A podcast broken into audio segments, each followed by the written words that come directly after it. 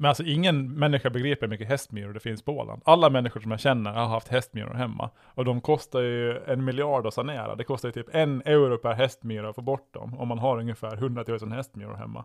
Jag menar hästmyror måste ju årligen käka upp 15% av Ålands BNP. Jag fattar inte hur det där började egentligen. Hur kunde de para hästar och myror? Det fattar jag inte. Har ingen aning. Måste ha varit En skitsvårt. väldigt liten häst och en väldigt stor myra.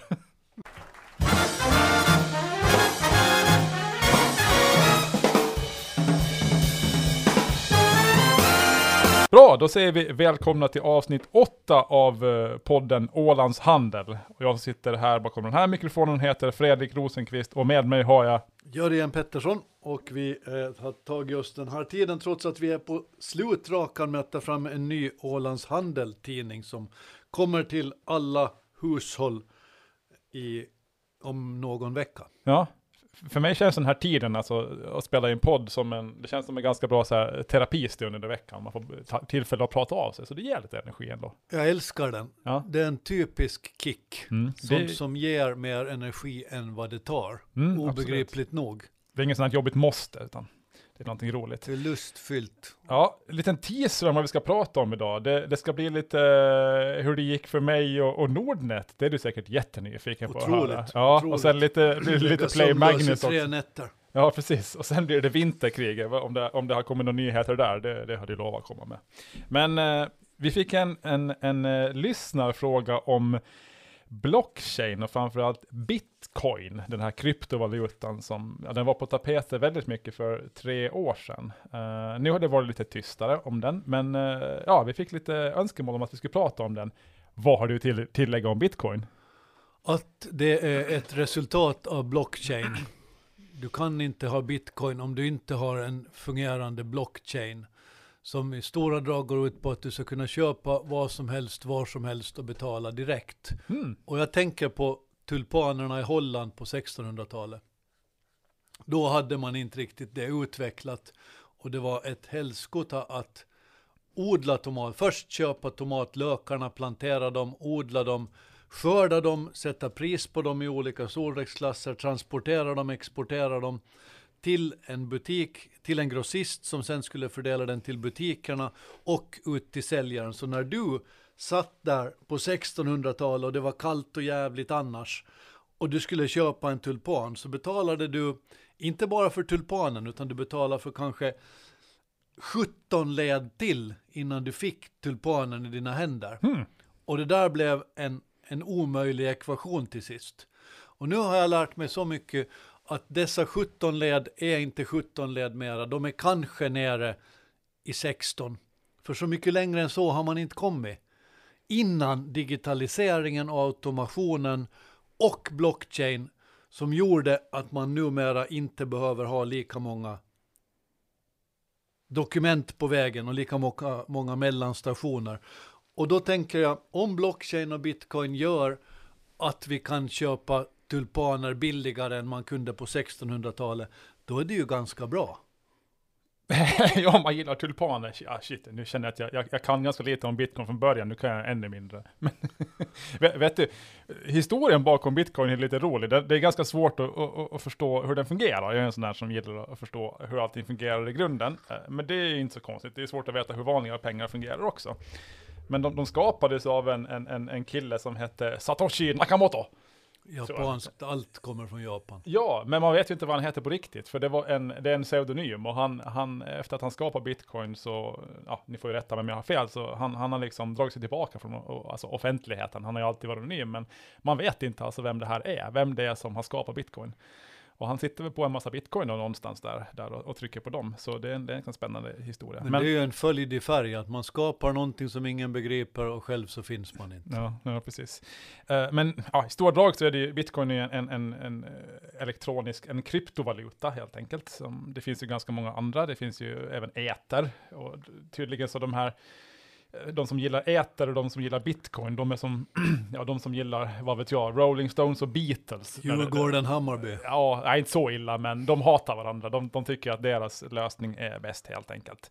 Men orsaken till att man, vi får, tror jag, frågor om och prata om, om bitcoin, ursäkta, nu, är att Eh, priset på bitcoin är högsta på, på tre år igen. Det har stigit väldigt mycket och det har väl bara sedan i september ökat med, med 100% tror jag nu. Sådär. Och det man kan säga att skillnaden mot för tre år sedan, tre år sedan var det ganska stor hype kring bitcoin, det steg ganska mycket och många försökte Eh, ja, placera lite i det och köpa lite bitcoins och sådär. Eh, men det som är skillnaden nu är att de här stora spelarna, seriösa spelarna, har, har börjat inkludera bitcoin i, i sina portföljer. Att det här börjar bli ett, ett alternativ, inte bara för ja, eh, lycksökare och, i skumma gränder, utan stora seriösa placerare och, och banker har börjat titta på de här, på de här kryptovalutorna. Och det har väl ökat sannolikheten tror många för att vi kanske kommer att få se ett ganska stort skifte till de här kryptovalutorna, att det kommer att bli en, en jättegrej med de här eh, på lite sikt. Och att det då kanske kan vara ganska bra att hoppa på det här kryptotåget. Och ja, det här, varför det, det är så många som hoppar på det här tåget handlar om ganska mycket olika saker. Men en sak är ju att när räntorna är så låga så är det svårt att få avkastning på någonting eh, på obligationer och sånt. Och då, då söker sig pengarna till där man kan få avkastning och då blir det ofta högre och högre risk och då är det till exempel då till, till kryptovalutor som man mycket pengar söker sig nu då. Hur köper man dem? Ja, det är lite, alltså det, det jag, jag, har inte gjort det själv, jag äger inga bitcoin själv och nu kommer inte jag ihåg, jag har ju värdelöst sifferminne så jag kommer inte ihåg vad en bitcoin kostar, men det är, är det 20 000 tror jag, något sånt. Så man, man köper ju inte bara sådär bitcoins eh, hur som helst, men man köper ju ofta olika certifikat och trackers som, som, som liksom värdepapper som, som spårar, de följer hur, hur bitcoinen rör sig. Eh, så kan man, kan man gynnas av den här, den här eh, avkastningen då. Men ja, det finns väl bara, jag tror det är runt 18-19 miljoner bitcoins i världen. Det finns en speciellt antal, jag har också släppt hur många det är, men det får aldrig bli fler än x antal. Ja, det tror det, jag tror gränsen är 21 miljoner och sånt. Ja. Uh, och det försvinner i vissa bitcoins. Det är så här, om man, om, man, om man köper en bitcoin på riktigt och sen råkar man dö, uh, det händer ju, eller det har, inte hänt oss ännu, men det händer ju folk att de dör. Och då är det så här, då skulle dina arvingar kunna ta, få de här bitcoinsen då, men det, det, kan vara jäkligt svårt kan jag säga. Så det, kan man ju tänka på. Så det finns ganska många bitcoins där ute i världen som, som ingen äger, som är liksom borttappade, som man inte vet var finns. En sån stor soppa så avslöjades i USA här nu för bara någon månad sedan under hösten, eh, där där det var en del av en, en, en stor hög bitcoin så saknade ägare och de kunde kopplas till ett större bedrägeri som hade genomförts i USA för flera, flera år sedan. Och nu hade man från de amerikanska skattemyndigheterna lyckats leta upp dessa bitcoins som var värda miljarder. Mm. Det, det, var en otrolig nyhet egentligen mm. som ändå aldrig riktigt lyfte. Är inte det så här att med bitcoins så kan det finnas skäl till att hålla sig lite på tårna och lära sig mer om det eftersom det stora flertalet av människor faktiskt inte har en susning. Och där är det ju som så ofta att den som rör sig snabbast vinner mest. Jo, jag tycker det kan finnas absolut att hålla koll på det. det, det, det dels måste det här vara alla, alla skrotsamlares dröm, för det, det, kan ju vara så, om jag nu har förstått den här tekniken rätt, att om du råkar hitta en gammal hårddisk på en soplipp någonstans så kan det finnas gamla bitcoins på den. Och då är du mitt i allt miljonär. Det skulle ju vara ganska häftigt. Sen för vanliga människor så, så finns det absolut mm, anledning att hålla koll på det här. Det, det, kan ju bli så att, att de här kryptovalutorna blir väldigt, väldigt populära i framtiden som ja, kanske främst en, en värdebevarare. För om du, om du har pengar, om du är så lyckligt lottad att du har eh, sparat lite pengar, så är det ju en ständig utmaning att eh, för det första få de här pengarna inte att förlora alldeles mycket i värde, och nummer, nummer två, att få dem att försöka växa. Och det finns ju inga säkra hamnar egentligen. Man pratar om guld och sådär, men bitcoin börjar ju lite grann ses som den här eh, digitala varianten av guld att man, det, är en, det är en värdebevarare och när centralbankerna löper amok och trycker pengar, då kan du befinna dig i den trygga hamnen bitcoin, för där vet du att det skapas, inte, det skapas fler bitcoins, men eh, väldigt, i en väldigt kontrollerad form. Så att du då kan eh, bevara värde på dina pengar. Då. Den är, den är motvikten till guld, det är egentligen motsatsen till guld. Guld är någonting väldigt konkret, och det har det och det finns där för evigt. Och bitcoin är någonting som egentligen inte finns men ändå finns. Mm, ja, precis. Så de, är ja. ytterligheterna. Ja, men sen de, de delar ju likheten att man, man vet ganska exakt vad det kostar att utvinna ett gram guld. Och då kan man förutse att produktionen blir ungefär så här stor. Eh, om priset stiger på guld, då, då, då liksom ökar produktionen lite grann och vice versa. Och med bitcoins också så vet man att det kostar ungefär så här mycket att, att producera ett nytt bitcoin. För det ska gudarna veta att det och det är en anledning till att jag väljer att, eller har valt att aldrig köpa några bitcoins, är att de, de är otroligt eh, energikrävande. Att eh, mina bitcoins och att sköta om hela den här, den här systemen. Det, jag vet inte, jag har sett lite olika siffror, man bråkar om det här, hur, hur farliga de egentligen är i, som energitjuvar. Man brukar prata om att om bitcoins drar lika mycket energi som hela Holland ungefär. Och om man liksom bryr sig om miljön så då, då kanske inte bitcoin något som drar så mycket ström en, en jättebra alternativ. Um, sen om man tänker så här vanliga människor, varför ska man ha uh, lite pengar i bitcoin? Och då, jag brukar lyssna på en, eller jag lyssnade på en annan podd tidigare som, som pratade om det här och uttryckte det på ett bra sätt. Och det är att det finns ett, eh, en strategi inom placeringen där du, eh, om du hittar olika eh, tillgångar som helst så rör de sig uppåt på lång sikt båda två. Men de är helt okorrelerade med varandra. Den ena kan stiga jättemycket ena dagen och då faller den andra. Och den stiger de båda två samtidigt och sen så faller den ena. De, de rör sig helt oberoende av varandra. Och om du lyckas hitta sådana tillgångar och äger några stycken av dem, så då får du, man brukar säga, en, en gratis lunch. Du kommer att tjäna pengar på det där hur det än går. Och bitcoin är en, en, ett alternativ till en, till en sån tillgång som inte rör sig i samklang med aktier och, eh, och företagsobligationer. Att man, det kan hända att bitcoin sticker iväg samtidigt som börsen faller, eller så kan de stiga samtidigt, vilket har hänt nu i bitcoin när börsen stiger samtidigt. Uh, så det är ett ganska bra skäl att, att uh, ha till exempel bitcoin i sitt sparande, för att om det då om man då har några sådana olika tillgångar och sen har man strategi att man, som det heter, rebalanserar då och då. Det vill säga om eh, de bitcoin som man har har stigit jättemycket medan de aktier man har har fallit jättemycket, då balanserar man om. Att man alltid har en regel att man ska ha 20% i bitcoin och 80% i aktier. Så då säljer man dyra bitcoin och köper billiga aktier. Och sen när det går tvärtom, då skiftar man om tillbaks. Så man brukar säga, den podden som jag lyssnar på, så jämför det här med det här lustiga huset-trappan kommer du ihåg på Gröna Lund? Mm. När man satte foten på ett trappsteg som gick jättehögt upp och det andra trappsteget får ner och sen man bytte man fot. Man måste lära sig tekniken. Ja. Och här, den här strategin handlar om att byta fot. Du, du, sätter foten på bitcoin när den är precis på väg att vända upp och så åker du upp som en skjuts och sen byter du foten när den har gått upp för mycket och så åker du upp förmodligen ännu högre och sådär. Så det, det, är, en, det är en ganska bra strategi. Och en annan bra strategi är ju att, som under guldruschen, var den som säljer spadarna. Man brukar ju säga att de enda som blev rika under guldruschen i Klondike var de som sålde spadarna. Så istället för att mina bitcoins och äga bitcoin så kan man ju sälja spadarna och i det här fallet är det GPUs, alltså grafikkort. Så man kanske ska köpa in sig i bolag som säljer grafikkort som AMD och Nvidia. Så på LinkedIn så var det någon som delade en bild här idag på ett fantastiskt lyxvilla i USA någon ställe. Det var det mest flådiga tror jag någonsin har sett. Killen som hade byggt det hade gjort sin förmögenhet på att sälja tuggbollar till hundar. Hmm. Ja, ja. Så förmögenheterna finns överallt. Men om ni nu liksom jag har, har hört uh, Dr. Rosenqvist förklara bitcoin och blockchain och allt vad det nu är och, och tänker att ni är nu ännu mer förvirrade än tidigare fast på en högre nivå som det heter. Mm. Så är det nog dags kanske till byta ämne och då skulle det vara roligt att höra hur det har gått för Fredrik Rosenqvist och Nordnet som han gick in så Ja, uppmärksammat det, kring. Ja, det var det mest spännande jag har varit med på hela veckan kan jag säga. Det, det, blev ju så då, som jag berättade förra veckan, att jag ansökte om aktier i Nordnets eh, börsintroduktion, eller återintroduktion. Uh, och jag fick alla de aktier jag sökte om.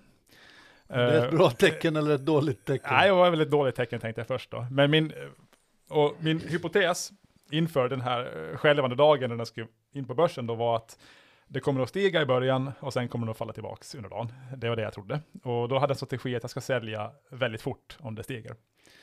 Uh, och det gjorde jag. jag. Jag ägde de här aktierna i fem minuter.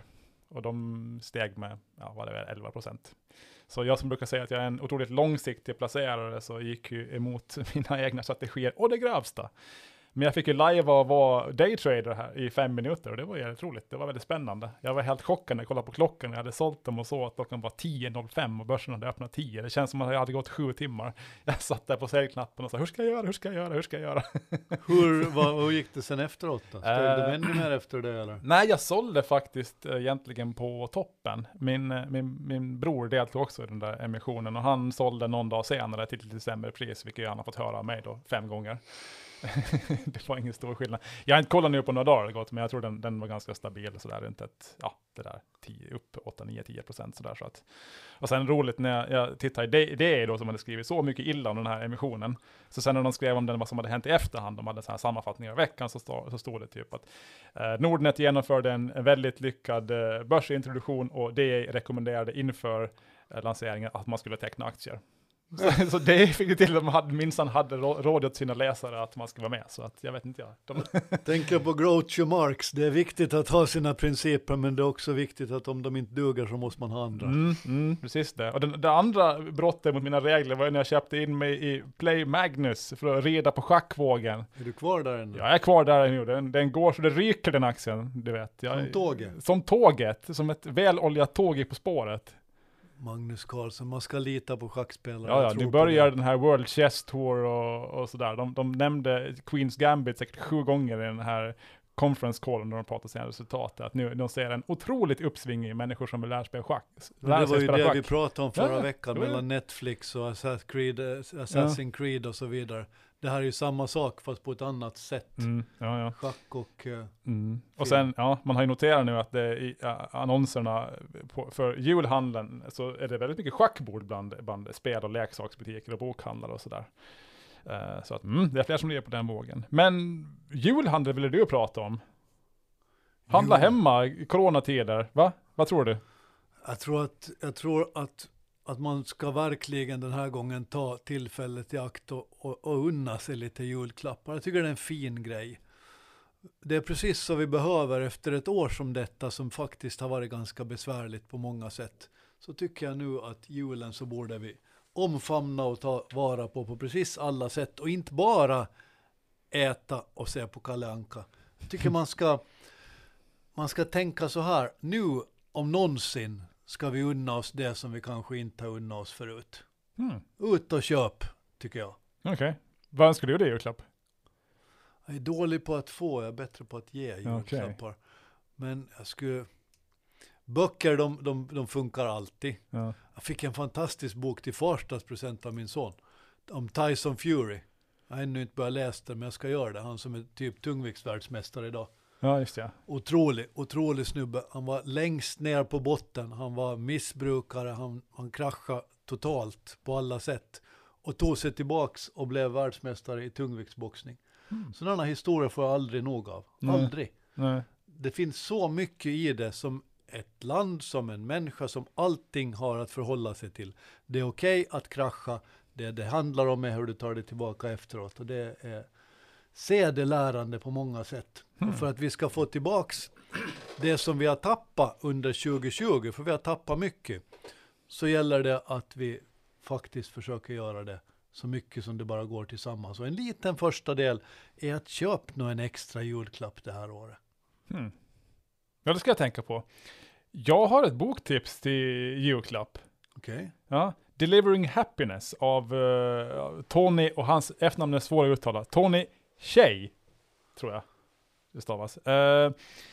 I första numret av, av Ålands Handel så, så pratar Anders Wiklund, vdn om det. om, om hans olika idoler och förebilder när det handlar om modernt ledarskap. Och då nämnde han just eh, den här Tony Shea som han har grundat flera olika bolag. Det första tror jag han sålde till Microsoft för en himla massa pengar och sen använde han de pengarna för att starta Zappos eh, som han sen sålde till, nu sätter jag på pottan här, jag tror det var Amazon för ännu mer pengar.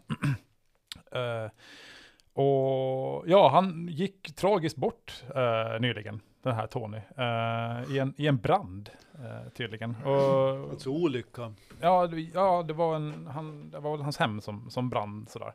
Det var jättekonstigt att se. Men så jag har haft min den här delivering, eller jag har haft den här delivering happiness på, på läslistan ett tag och nu fick jag ju verkligen tummen ur och, och, och beställde den och ska läsa den. Och det var, ja, Wall Street Journal hade en väldigt fin och, och, lång artikel om han och hans värv och hans tankar i samband med att han, han gick bort nu då. Det verkar vara en otroligt spännande person. Till exempel så, han har gjort tvärtom i ganska många olika så här grejer inom affärer. Att när de hade det där Zappos då, så de, ja, vad gjorde de? De skickade ju skor. Det var ju så här postorder på skor och så. Så han gjorde en poäng av att sätta ut numret till, till kundtjänsten precis överallt på sidan. I vanliga fall så vill man ju inte att människor ska ringa till kundtjänsten. Man gör sidor så att folk ska få svar på sina frågor och sen gömmer man numret. Men som, som Ryanair, det går inte ens att hitta ett nummer till dem. Det går inte att ringa till dem. Men han ville ju att när folk är missnöjda eller vad som helst, då ska de få ringa till dem eh, och prata med deras egna anställda, för de outsourcar heller aldrig den här kundtjänsten, att de skulle få en chans att prata med sina kunder och få dem på gott humör igen och sådär. Och när de hade gjort bort sig några gånger, så då, då uppmanade han kunder, vet jag, att de skulle ringa och be deras, eh, de här anställda att göra helt galna grejer, som att säga att de var en kyckling eller någonting. Sådär. och han var, han var allmänt så här galen och, och lite så här crazy på, på arbetsplatsen. De hade så här, på de arbetsplatserna. De hade ah, det som man tänker med så här galna it-bolag. De har med, eh, bollhav och det är pingisbord och de klär ut sig. De, ja, men de tar inte sig själva på så stort allvar. Att de är lite så här barnsliga och sådär. Och det var, det var väl det som jag trodde att, eller tror att Anders Wiklund pratade om i intervjun i Jonas Handel då, att just den här, ah, allt behöver inte vara så stelt och seriöst, det kan vara lite barnsligt, man ska ha roligt, man ska våga klä ut sig till en groda. Jag tror säkert att den här Tony gjorde det också i vissa tillfällen och, och så. så. Vad tycker du om det här? Tycker du att det ska vara wild and crazy på en, på en arbetsplats? Eller tycker du att det ska vara strikt och stelt? Är en, en varm vän av att det ska vara oväntat. Mm. Det ska vara oväntat så långt det bara någonsin går. Och, och man ska aldrig ta sig själv på särskilt stort allvar. Nej. Man ska nog tänka lite existentiellt på allting. Att man har nog en ganska kort tid sist och slutligen här. Mm. Och, och då, då gäller det nog den gamla sanningen att den som skrattar mest innan han dött vinner. Mm, ja. det, det, tror jag att det och det tror jag man ska tänka på faktiskt lite mm, oftare. Ja. Man ska inte vara så jädra ängslig hela tiden. Nej. Man ska leva också. Ja, jag hörde någon historia om dig att före jag började vara på Ålandstidningen så höll jag ett morgonmöte när du satt på bordet, stämmer det?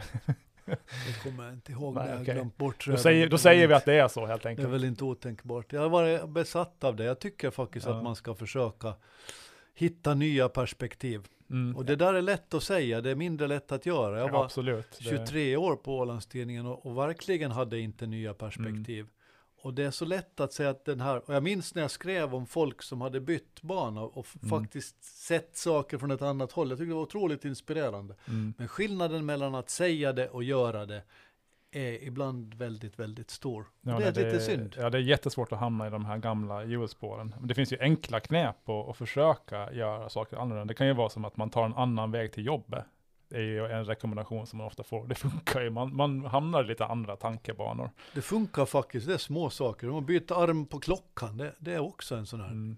Det är jättefåniga saker, men ja. ibland så fåniga saker och klyschor, de, de är inte alltid så mm. dåliga. Nej, och jag, rätt så, använda så är de rätt sköna. Så tänkte jag förr ganska mycket när man hörde om arbetsplatser, till exempel på Åland som ja men Puff var ju ganska tidiga med det där att de, de hade så här, vad de hade pingisbord och de, de, de liksom larvade sig tyckte jag på, på arbetsplatsen. Man tyckte det här var ju fånigt, man ska väl sitta och jobba. Men eh, när man blir äldre och klokare så har man kommit på att det där är ganska smart ibland.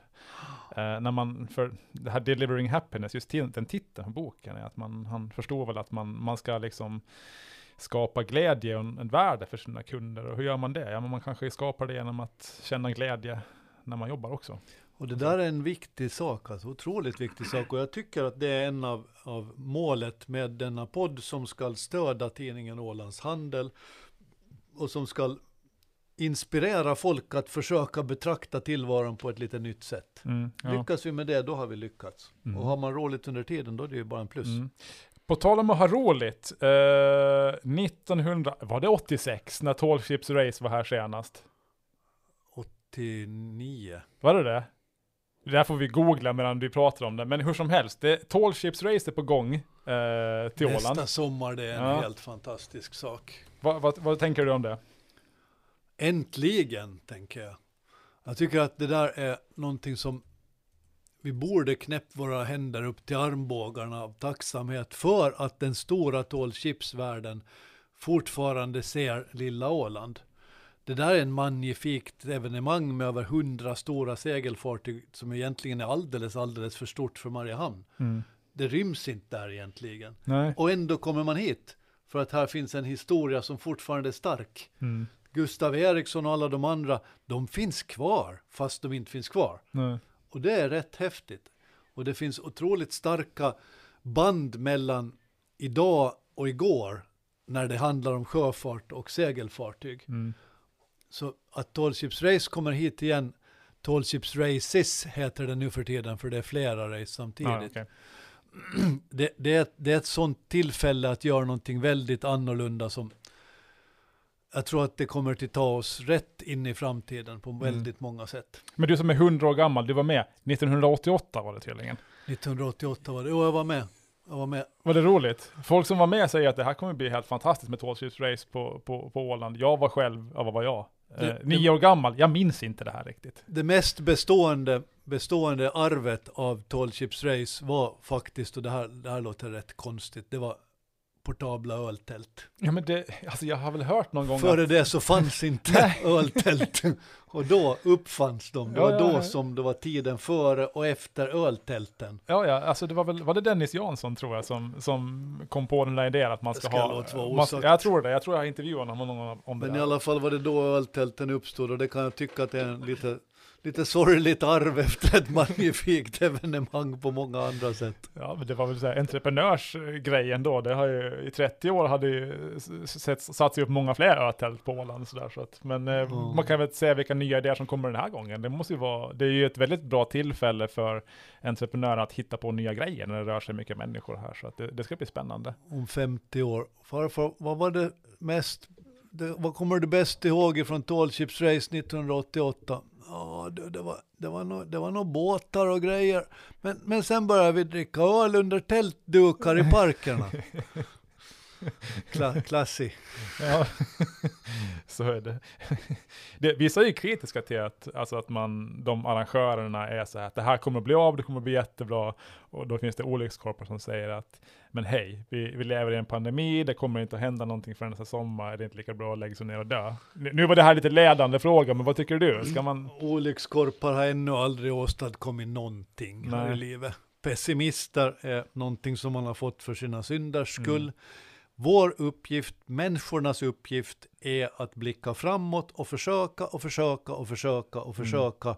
Och när man har gjort det så ska man försöka igen. Mm.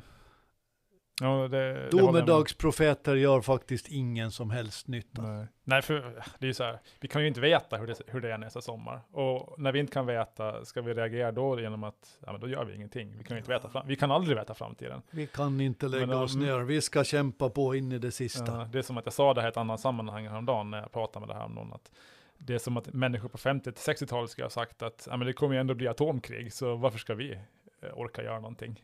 det, Och så där är det alltid. Alla krig har gjort det här. Mm, och istället så jobbar de hårdare än någon generation och, och skapar ett ekonomiskt mirakel. Så att, mm, nej, men det ska bli kul med, med Tall Ships Race och förhoppningsvis är pandemin över. Du, 2021 eh, är snart här.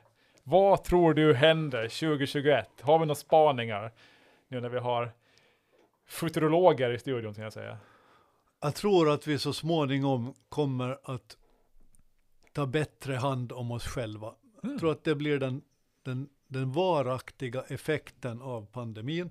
När vi har fått våra vaccinshots och vi kan börja skaka hand med varandra och ge våra nära och kära en kram. Så tror jag att vi kommer att inse att sättet vi levde på innan allt detta hände var inte hållbart. Nu är det friskhet och hälsa och goda relationer som kommer Mm. att fälla avgörande framöver. Jag tror man kommer till uppskatta det lilla men så viktiga sakerna i samhället på ett helt annat sätt. Det här har vi pratat om under många år, i decennier kanske, i hundratals år, men vi har inte riktigt gjort det. Nu tror jag att vi har fått en sådan läxa att det kommer till synas i vår vardag och i vår verklighet. Mm. Det är en sak som jag funderar på. Uh, och den här, ja, det finns säkert bra skäl till att de gör det här, men när vi, det, det är ju ständiga eh, presskonferenser och, och annat och, och, information om, om det här eh, coronaviruset och vad man ska tänka på. Det är att tvätta händerna och, och vara försiktig och allt det där. Um, jag funderar på varför man har väldigt lite information om alltså, pr alltså proaktivare saker, som vikten av att äta bra, inte dricka mycket alkohol, inte röka, träna, sådär. Och jag, jag kan förstå att, okej, okay, människor har ett ganska begränsat utrymme i hjärnan för information de kan ta in just nu, och det viktigaste är att vi sätter händerna och håller avstånd. Men borde man inte också parallellt kunna föra en diskussion om hur viktigt det är med en, en hälsosam livsstil i övrigt? Speciellt att stärka sitt immunförsvar och sådär. Jag tycker den, den har kommit lite grann bort. Och det, nu håller ju gymmen öppna i, i Finland, det tycker jag är jättebra. Jag tycker liksom, resten av världen där man stänger gym, det är också så här jättekonstigt. Jag gör mer skada än, än nytta när man tänker på det. Här.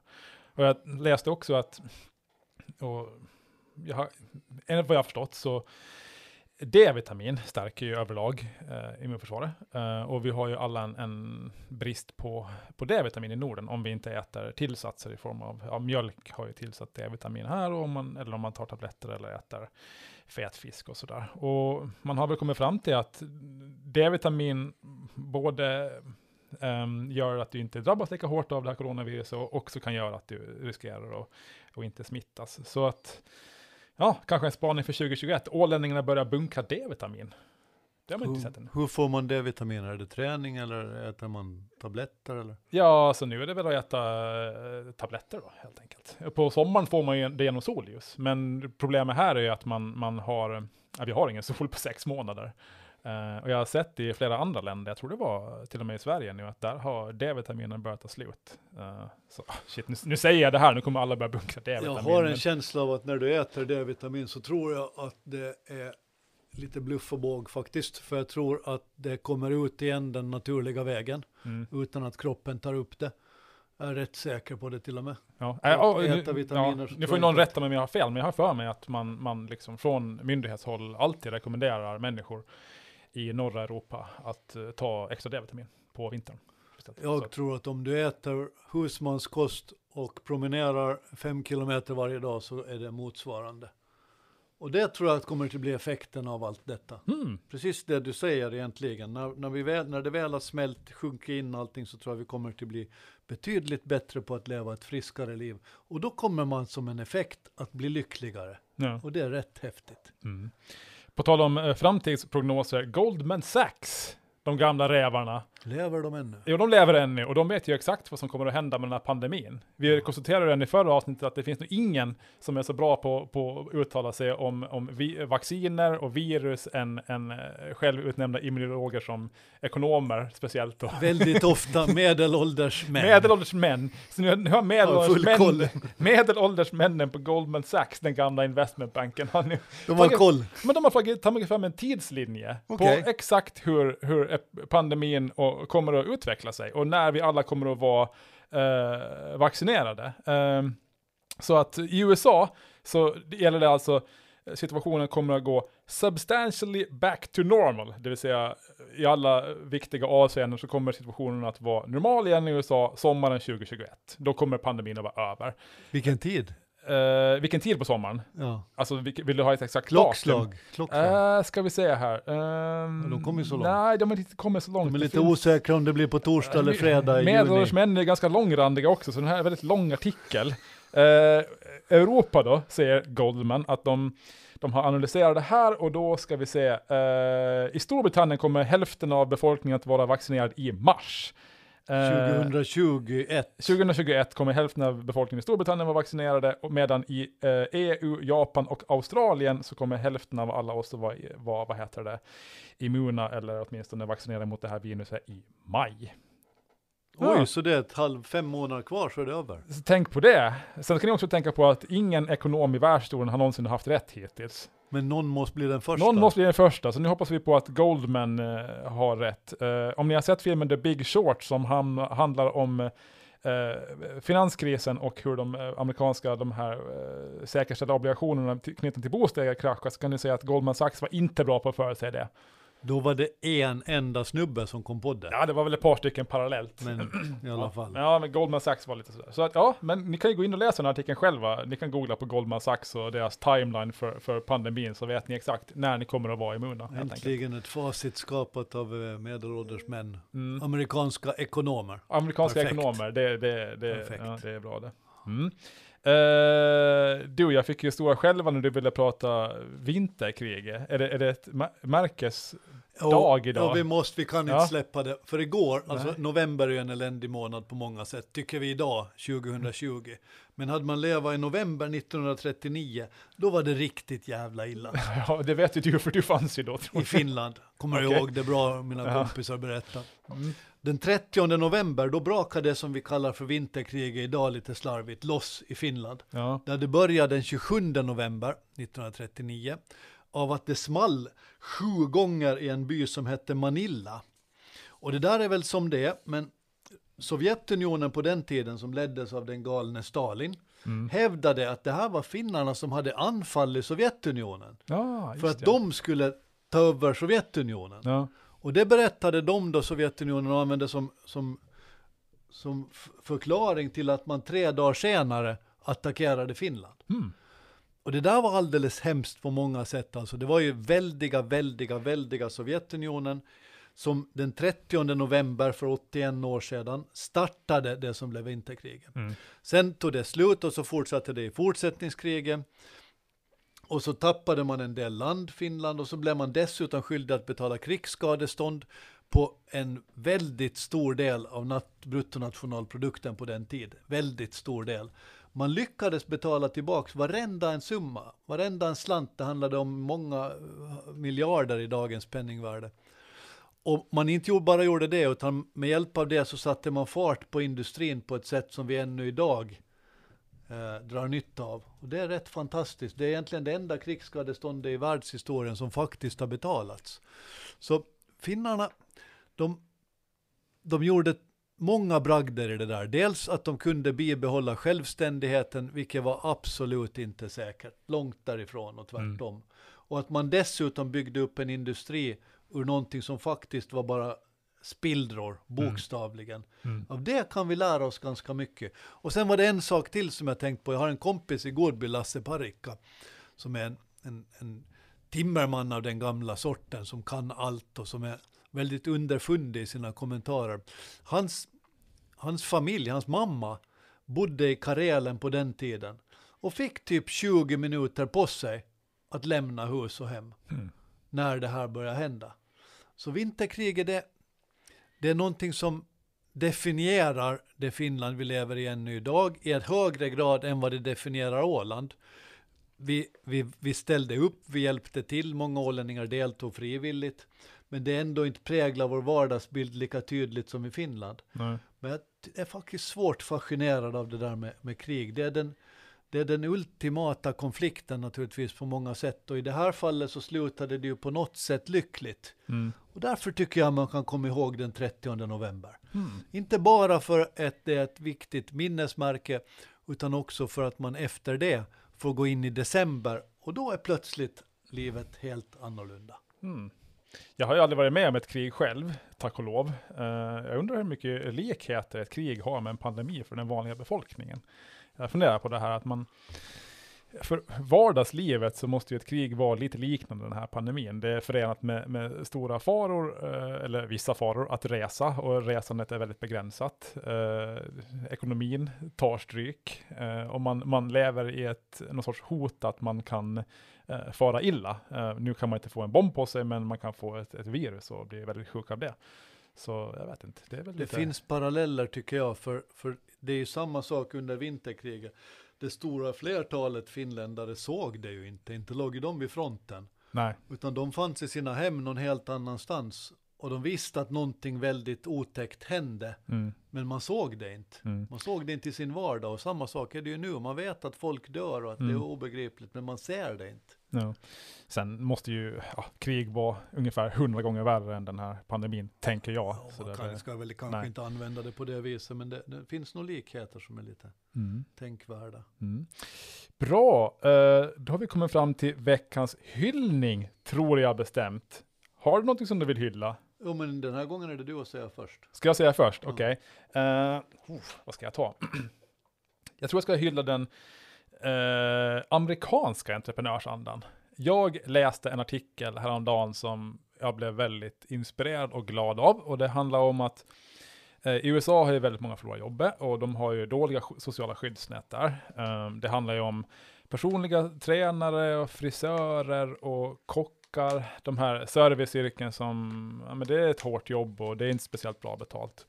Eh, men i USA så har ju befolkningen studsat tillbaka väldigt fort från den här krisen. De, det går väldigt bra för dem och då blir man ju funderad, hur kommer det sig? Och då visar det sig att det har uppstått väldigt många nya egenföretagare i USA eh, på väldigt kort tid. Alla som var frisörer, eh, kockar och allt möjligt, personliga tränare tidigare, har, de tvingades sluta på sina jobb, på frisörsalongen eller på gymmet eller på restaurangen. och då, då svarar de på det här genom att ta de kunskaperna de har och starta en egen firma istället. Det vill säga nu, de lagar mat som de säljer på takeaway, de åker hem till folk och erbjuder dem personlig träning, de startar en egen mobil frisörsalong som de åker runt med och, och allt det där. Och de hade intervjuat väldigt många människor i den här artikeln som har gjort den här resan. Och i princip alla sa att de, de tjänar bättre nu än vad de hade gjort som anställda. Eh, de tyckte att det var roligare eh, och de mådde i allmänhet bättre. Och nu när de här möjligheterna att gå tillbaka till deras gamla jobb börjar komma så, så sa de flesta att det tänker de inte göra. Eh, de inser att eh, det är inte samma trygghet och det kan ha vissa så här pensionsnackdelar, men det var ju himla kul det här, att det, det blev så. Och det ser man väl någonting positivt av den här pandemin. Och, och jag tror ålänningar har det här lite grann i sig också, att vi har ju många egenföretagare här som helt enkelt tar det man är bra på och gör det i en egen firma och då tjänar man oftast mer eh, och har lite roligare än om man, om man jobbar i ett företag, eh, i ett större företag. Så att mm, det kan man ta med sig. Vi älskar entreprenörer kort och gott. Ja, jag, jag är ju en sån själv. Jag gör det jag är bra på, har varit bra på hela livet och nu gör jag det i en egen firma och det är roligare. Och man tjänar lite bättre. Lite mindre trygghet, men man ska ju ha lite spänning i livet också. Så att det kan jag verkligen rekommendera någon att testa. Rätt, helt rätt. Jag brukar drömma mardrömmar förutom att bli av med jobbet. Idag så förstår jag inte riktigt vad jag var rädd för. Det var ju bara, ja, Alla- nu slutar jag ju frivilligt då, men Alla kriser har någonting ja, nytt alla, med sig. ja, alla kan någonting. Eh, så man ska inte vara så rädd för det där. Det, det ordnar sig alltid. Ja, bra. Det var min, det var min hyllning. Amerikanska entreprenörsandan som jag tror vi har lite av på Åland också. Så att. Jag ska hylla det danska företaget Lego. Eller egentligen Ann-Sofie Perjus som är programmerare på Åland. Och då kan man fråga sig vad de har gemensamt. Lego är som alla småbarnsföräldrar vet en helvetets uppfinning. Det är de som ser till att de där små vassa kuberna ligger på mattor när man går upp på nätterna för att man kanske måste till toaletten. Och de gör ont. Men Lego vore inte Lego om man inte alltid anpassar sig till framtiden. Och idag har Lego satt igång en slags programmeringstävling som jag dessvärre inget begriper om. Men Lego är resultatet av ingenjörskap och uppfinningsrikedom i en skön blandning. Och Ann-Sofie Perjus leder någonting som heter Ålands kodarklubb som nu har ställt upp i en tävling där man har försökt komma med de mest sinnrika uppfinningarna när det handlar om Lego. Ålen, och dessa åländska ungdomar de har kommit på, på tredje plats av 38 lag i teknikdelen av en tävling som heter First Lego League Scandinavia. Som är typ den första Lego-ligan. Och det här tycker jag är svårt fascinerande. Alltså ett gäng åländska ungdomar som under sakkunnig ledning utmanar i ett ämne eller i en gren som jag själv faktiskt ingenting begriper av. Det här är e-sport fast på ett annat sätt, en utveckling av det. Och varje gång som det händer att man är med, möjligen bland andra nördar, och visar framfötterna på det här viset, det gör mig så glad så jag kan till och med förlåta Lego för att de ser till att vassa bitar ligger på mattan hos oskyldigt folk. Ja, du, du har rätt stora fötter, så sannolikheten att legobitarna hamnar i dina fötter känns ganska stor. Sådär. Men jag har också äldre barn så det börjar bli ett tag sedan, men jag minns Ja. fortfarande förtvivlan när det hände. Jag har ju det där framför mig. Jag älskar lego när jag var barn. Nu har jag ett eget barn, så förhoppningsvis börjar han gilla lego också. Men jag tänker väl att fötterna får väl leda. Kom till mig sen när vill Ja, ha råd. man har ju ett par saker man är stolt över i sitt liv att man har skapat. Ett barn till exempel är ganska stolt över. En ny tidning, Finemang, har man varit med och startat Ålands Handel. Nummer tre, en Formel 1-bil Lego jag byggde som barn. Den var så jäkla fin alltså. Ja. Såg du Formel 1-kraschen i Bahrain här? Nej, jag ser inte Formel 1 längre. Den var tuff alltså. Ja, ja, ja. Bra, då, det var allt möjligt. Vinterkrig och, och blockchain och, och lego. Ja, högt och lågt. Men vi får väl tacka alla för att ni har lyssnat då. Fortsätt skicka in eh, förslag på ämnen vi, vi ska prata om. Vi är inte rädda för något. Vi pratar om vinterkrig och bitcoin fast vi inte har någon aning om vad vi snackar ju om. mindre vi vet Ju om mindre- det, egentligen bättre är det. Absolut. Så keep it coming som det Ja, heter. och nu är det nära till tidningen kommer ut. Den kommer ut, den börjar se ut nästa, nästa vecka. Det gör den. Ja, så håll utkik i brevlådorna, håll utkik i era poddspelare inför nästa avsnitt. Så ja, ja men tack, Tack. och hej då. Tack och hej.